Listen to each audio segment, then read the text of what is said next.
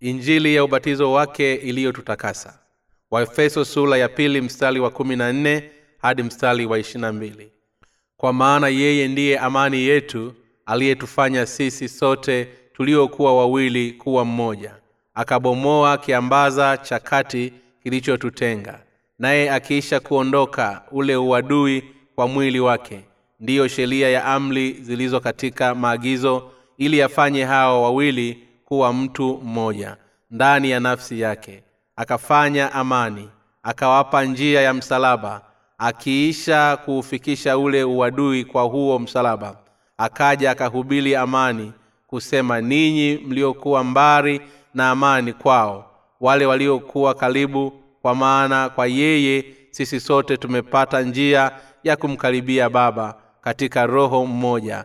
Basi tangu sasa ninyi si wageni wale wapitaji bali ninyi ni wenyeji pamoja na watakatifu watu wa nyumbani mwake mungu. Mmejengwa juu ya msingi wa mitume na manabii naye kristo yesu mwenyewe ndiye jiwe kuu la pembeni.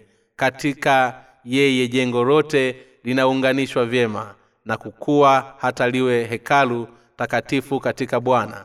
Katika yeye ninyi nanyi mnajengwa pamoja na kuwa maskani ya mungu katika roho. Nini kilichomtenganisha mwanadamu na mungu? Zambi zake ndizo zilizomtenganisha. Mtoto aliyerithiwa kutokana na ufukara nusu ya karne imekwisha pita tangu toka kuishi kwa vita ya wakorea lakini imeacha majeraha makubwa kati ya watu wa nchi ya korea. Baada ya tukio hili la kivita watoto wengi wadogo walirithiwa kwa mataifa ya ughaibuni kutokana na jeshi la umoja wa mataifa lililokuja korea na kutusaidia kwa juhudi wakati huo. Kuzaa na wanawake wa korea na hivyo watoto wengi walibaki hawana baba baada ya wao kurudi makwao. Baadhi ya wengi wanajeshi wa umoja wa mataifa walikuwa na wanawake na watoto katika korea. Hivyo waliporudi makwao waliwatelekeza nyuma. Wengi wa watoto hawa nao waliachwa na kutelekezwa na mama zao katika nyumba za mayatima na hatimaye ilibidi wapelekwe nchi za ughaibuni kwa nia ya kurithiwa hakika ilikuwa ni bahati njema kwa vijana hawa kuweza kupata wazazi walezi na hivyo kulelewa vyema. Watoto hawa waliorithiwa waligundua ya kwamba walikuwa na utofauti dhidi ya wazazi waliokuwa wakiwalea na hata majirani zao kila walipokuwa wakikuwa kiumri na hivyo kung'amua kwamba walikuwa wamerithiwa toka nchi mbali kolea. Kwa nini wazazi wangu walinitelekeza? Kwa uchanga wa akili zao watoto hawa hawakuweza kuelewa nini kilichowapata. Utundu wao na utafiti wa chuki dhidi ya wazazi wao wa kweli ulianza kuchipua mioyoni mwao na kutamani kukutana nao. Na shangaa sijui wazazi wangu wananifananaje. Waliwezaje kunitelekeza? Hivi walitenda hili kwa sababu walikuwa wakinichukia? La hasha. Pengine palikuwepo na sababu ya hili. Labda walikuwa na mengi wasiyoelewa. Na wakati mwingine ilipelekea wewe na chuki kubwa na nyakati zingine walipendelea zaidi kuachana kabisa na mambo haya katika fikira zao. Kabla ya hata kuwa na ufahamu juu ya haya muda ulipita na watoto hawa walikuwa kiumri hata kuwa watu wazima. Waliingia katika ndoa na kupata watoto na kuunda familia zao. Nilitamani kujua juu ya watoto hawa kupitia kipindi maalum katika mtandao wa hapa wa tv katika kipindi hicho mtoa habari wa tv hiyo alikuwa akimhoji mwanamke mmoja ambaye kwa wakati huo alikuwa akiishi ujerumani na ambaye aliwahi kurithiwa. Mwanamke huyo alikuwa na umri kati ya miaka ishirini kwa wakati huo na alikuwa akijifunza thiolojia mwanzoni alianza kujizuia kukutana na watoa habari kwa sababu hakupenda mtu yoyote kujua ya kuwa yeye aliwahi kurithiwa. Mtoa habari huyo alimshawishi ya kwamba kukubali kwake ahojiwe kungesaidia kuchochea wimbi la waliorithiwa mataifa ya ughaibuni kujua hatima na asili zao. Hatimaye mwanamke huyo alikubali. Moja ya swali la mwanahabari huyo lilikuwa utasema nini ikiwa utakutana na wazazi wako halisi? Mwanamke huyo alijibu sielewi kwa nini waliniacha nilifiwe. Ningelipenda kuwauliza ikiwa walinichukia maana yake mzazi aliyaona mahojiano hayo katika tv na hivyo kuwasiliana kituo hicho cha kurusha matangazo huku akisema angelipenda kukutana na mtoto wake.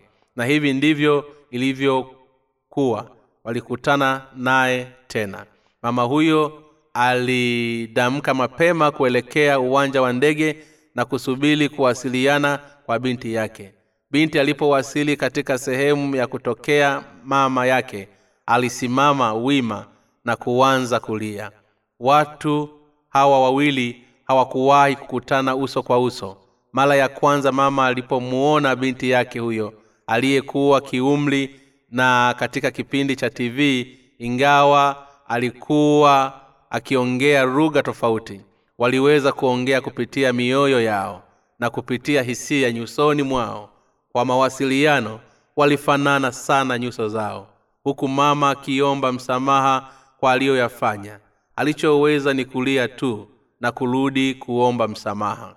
Mama alimpeleka binti yake huyo nyumbani kwake na kushiriki kalamu pamoja ingawa binti aliweza kuongea kijerumani tu na huku mama naye kikolea. Waliweza angalau kuwasiliana ingawa si kwa maneno kwa sehemu fulani kwa kuwa walikuwa ni mama na binti yake. Hii iliwezesha kwao kuelewana zaidi. Walikuwa na mawasiliano ya kibubu na kujionyesha zaidi kuwa nyuso kushikana na kupapasana nyuso zao na kuzungumza kwa kupitia macho na mioyo yao. Ulipofika wakati wa binti kurudi ujerumani tayari alikwisha kugundua ya kwamba mama yake alikuwa akimpenda. Mwanahabari yule aliyekuwa akiongoza kipindi hicho pia alimuuliza kwa mara nyingine tena swali lile la awali.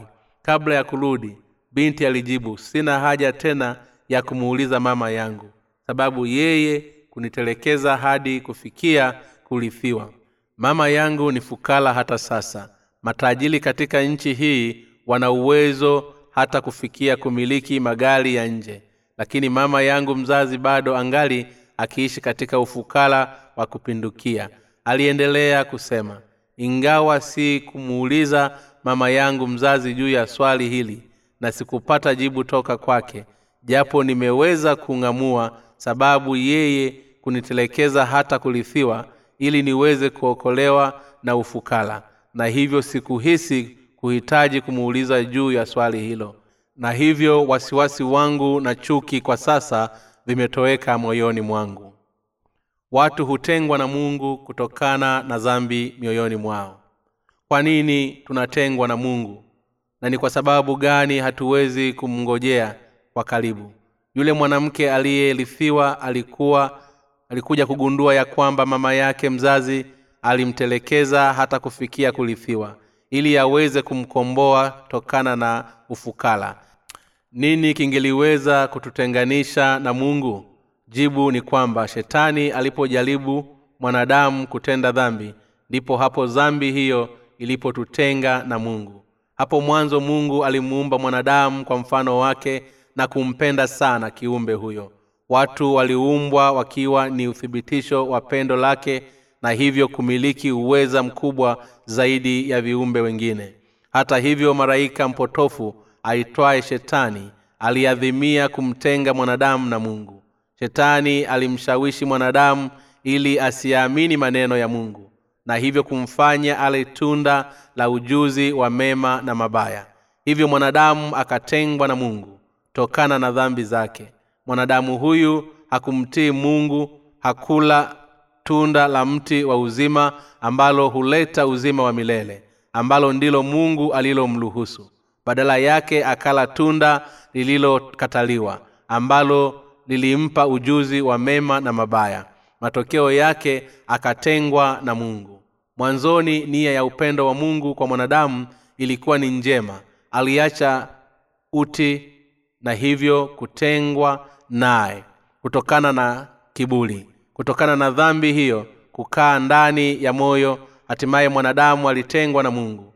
Baadaye mwanadamu alikaa mbali na mungu kwa muda mrefu na kuanza kulalamika kwa nini mungu ametutelekeza baada ya kutuumba?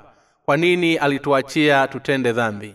Kwa nini anatupeleka motoni hasa baada ya kutufanya dhaifu ingelikuwa ni bora zaidi kama angeliacha kabisa kutuumba hapo mwanzoni. Nasi pia tunaishi tukiwa na maswali mengi ya aina hii pamoja na utafiti mashaka na chuki kabla ya kuzaliwa upya mara ya pili.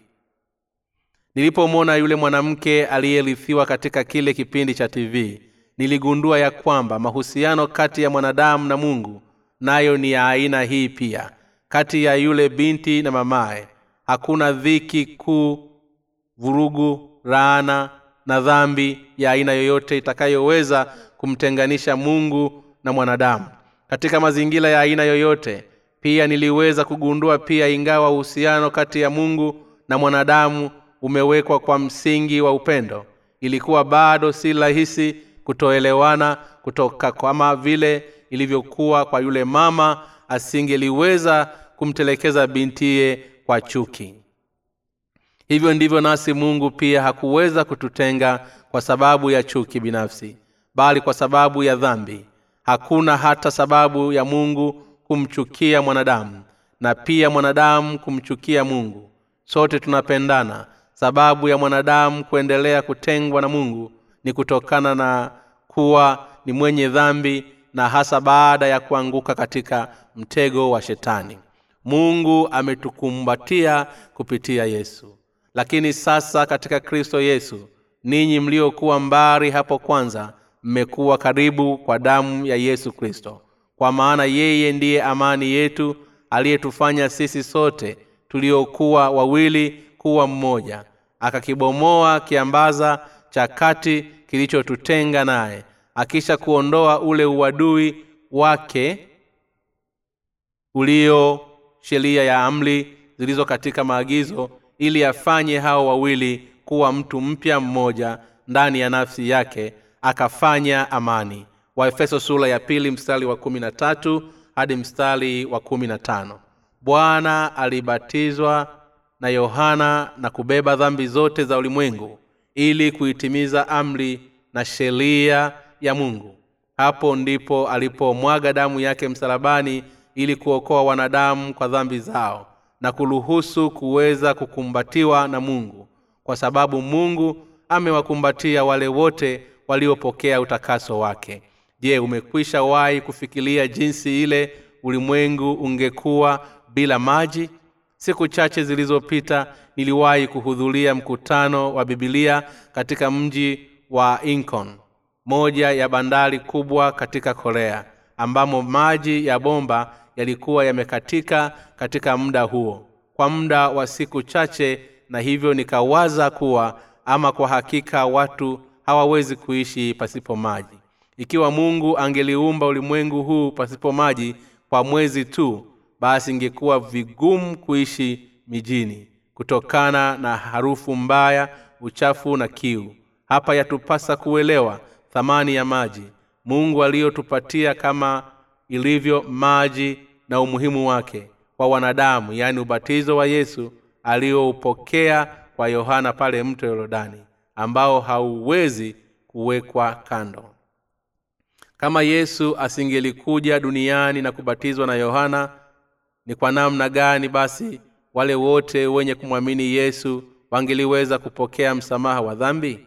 Vile jinsi watu wasivyoweza kuishi pasipo maji kila mtu ulimwenguni angelikufa kwa dhambi kama yohana asingelibatiza yesu.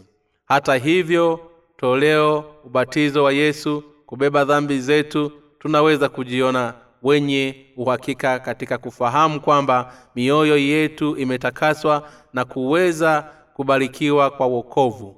Ubatizo wa yesu ni muhimu kwa imani yetu. Zaidi ya yote ubatizo wake katika ni muhimu kwetu kuweza kupokea uwepo wa roho mtakatifu petro ni mmoja kati ya mitume wa yesu alisema mfano wa mambo haya ni ubatizo unaookoa ninyi pia siku hizi. Siyo kuweka mbali uchafu wa mwili bali jibu la dhamili safi mbele za mungu. Kwa kufufuka kwake yesu kristo. Walaka wa kwanza wa petro sura ya tatu mstari wa moja. Kauli hii ya petro inayosema kwamba ubatizo wa yesu kwa yohana mbatizaji na kumwaga damu yake ili kutuokoa sisi sote ulimwenguni ndiyo injili ya kweli. Hebu sasa na tutazame kifungu cha bibilia juu ya lile bilika la shaba katika kutoka sura ya thelathini mstari wa kumi na saba hadi mstari wa ishirina moja. Bwana akanena na msa na kumwambia fanya na bilika la shaba na tako lake la shaba ili kuogea nawe utaliweka kati ya hema ya kukutania.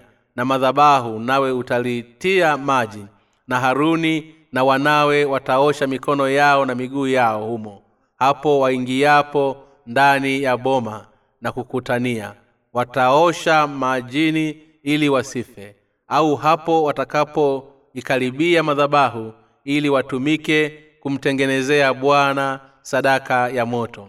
Basi wataosha mikono yao na miguu yao ili kwamba wasife na neno hili litakuwa amri kwao milele kwake yeye na kwa uzao wake katika vizazi vyao vyote. Ndani ya hema palikuwepo na birika la shaba ambalo lilikuwa limewekwa kati ya mahali pa kukutania na madhabahu ambalo ndani mwake lilijazwa maji ya kujikoshea endapo maji haya yasingalikuwepo hemani hapo namna gani basi wale makuhani waliokuwa wakifanya shughuli za utoaji wa sadaka za wanyama wangekuwa wachafu kila mara na kwa wakati wote. Kiasi gani cha madoa ya damu na uchafu ungeligandamana katika nguo za makuhani hao waliokuwa wakitoa sadaka za wanyama kila siku kwa niaba ya watu huku wakiwekea mikono yao juu ya sadaka ya dhambi hatimaye kuuawa kwa kuwa chinja shingo ikiwa pasingelikuwepo bilika hilo la shaba lenye maji katika hema makuhani wasingelichafuka sana. Na hii ndiyo maana mungu alitayarisha bilika hili la shaba lenye kuwekewa maji ndani yake ili waweze kuja tena mbele za mungu wakiwa na mikono safi wenye dhambi hutwika dhambi zao kupitia kuwekea mikono juu ya kichwa cha sadaka ya dhambi na ndipo makuhani humtoa kafara mnyama huyo kwa mungu kwa niaba yao. Mungu alitayarisha bilika la shaba ili makuhani waweze kuingia pahali patakatifu na hivyo basi wakiwa wamejisafisha kwa maji wasiweze kufa. Hata kuhani asingeliweza kuingia katika patakatifu akiwa na madoa ya uchafu na damu za wanyama mwilini. Na ndivyo maana makuhani walijisafisha na kujitakasa uchafu walio nao kwa maji yaliyomo katika bilika lile la shaba ili waweze tena kujongea mbele za bwana baada ya kutoa sadaka kwa niaba ya watu wao. Ubatizo wa yesu ulisafisha dhambi zote za ulimwengu. Kupitia ubatizo wa yesu kwa yohana pale mto yorodani dhambi zote za ulimwengu zilihamishiwa juu yake na kwa kuzamishwa kwake katika maji kunamaanisha juu ya kifo chake na kuibuka kwake toka katika maji kunawakilisha ufufuo wake. Kwa maneno mengine yesu alibatizwa na yohana ili aweze kubeba dhambi zote za ulimwengu kupitia gharama ya dhambi hizo kwa kufa juu ya msalaba. Kifo chake kilikuwa ni kulipa mshahara wa dhambi na ufufuo wake ndiyo utupao uzima wa milele. Ikiwa hatuamini ya kwamba yesu alibeba dhambi zetu zote kwa njia ya ubatizo wake mioyo yetu itaendelea kujawa na dhambi. Kwa jinsi hiyo basi tungeliweza kujongea mbele ya mungu. Injili ya ondoleo la dhambi si fundisho mojawapo ya mafundisho ya madhehebu bali huu ndiyo ukweli halisi wa mungu hatuwezi kuongoza imani yetu pasipo ufahamu sahihi kwa maneno mengine. Hatuwezi kuushinda ulimwengu ikiwa hatujali kuwa yesu alibatizwa na yohana kama jinsi ambavyo viumbe hai vinahitaji maji ili viweze kuishi. Sisi nasi tunahitaji ondoleo la dhambi na maji ya ubatizo wa yesu ili tuweze kuishi kwa imani na kisha kuingia ufalume wa mbinguni. Ilibidi yesu abatizwe afe msalabani na kufufuka ili kuokoa toka katika dhambi zetu. Hii ni injili ya maji na roho ambayo ni sharti tuiamini kwa mioyo yetu yote. Pamoja na kuwa yesu alisulubiwa hadi kifo pale msalabani hakuwa amefanya lolote baya lililomfanya astahili adhabu hiyo. Yesu alikuja hapa ulimwenguni ili kuziosha dhambi zetu. Alibatizwa alipokuwa na umri wa miaka thelathini na akawa mwokozi wetu kupitia kifo chake katika msalaba. Alipokuwa na umri wa miaka thelathini na tatu mungu alihitaji kuwafanya wanadamu kuwa watoto wake bila ya kujali jinsi tulivyokuwa wenye dhambi. Hii ndiyo maana ya yesu alibatizwa. Mungu alitupatia ondoleo la dhambi na karama ya roho mtakatifu kwa wakati mmoja. Mtu asipozaliwa upya kwa maji na kwa roho hawezi kamwe kuingia ufalume wa mungu yohana sura ya tatu mstari wa tatu hadi mstari wa tano. Unapaswa kufahamu na kuamini kuwa yesu alibatizwa ili aweze kuziosha dhambi zetu zote. Hata kama mtu fulani ni mkristo aliyezaliwa upya kama hata fakali juu ya ukweli kuu yesu kristo alizichukua dhambi zote za ulimwengu kupitia ubatizo wake moyo wake utachafuka. Kwa haraka kwa sababu sisi ni viumbe wenye mwili tunajikuta tukichafuliwa na dhambi katika maisha ya kila siku. Ndiyo maana tunatakiwa kuishi kwa imani kila wakati hali tukitafakari juu ya ubatizo wa yesu na damu yake na ufufuko wake. Imani hii inatutegemeza hadi siku ile tutakapoingia katika ufalume wa mungu. Yesu hakuwa na chaguo bali kubatizwa na kufa kwa ajili ya dhambi zetu hivyo ni lazima tuamini kuwa kwa kufanya hivyo alituletea wokovu. Hakuna tunachoweza kukifanya zaidi ya kuamini katika injili hii nzuri ili tuweze kukombolewa toka katika dhambi zote za ulimwengu. Tunamshukuru sana bwana aliyetupatia injili ya maji na roho zawadi kuu ambayo mungu alitupatia ilikuwa ni kumtuma mwana wake pekee kutuokoa toka katika dhambi zetu zote kupitia ubatizo na damu yake. Sababu iliyotufanya tusiwe kumkaribia mungu kiasi kwamba tulilazimika kuishi mbali na mungu ni kuwa tulikuwa na dhambi katika mioyo yetu. Yesu alibatizwa na yohana ili kuzichukua dhambi zote za ulimwengu na kufa juu ya msalaba ili kuuvunja ukuta uliokuwa umetutenganisha na mungu na mwanadamu. Uhusiano kati ya mungu na mwanadamu ulirudishwa kupitia ubatizo na damu ya yesu. Tunamshukuru mungu kwa kalama hizi.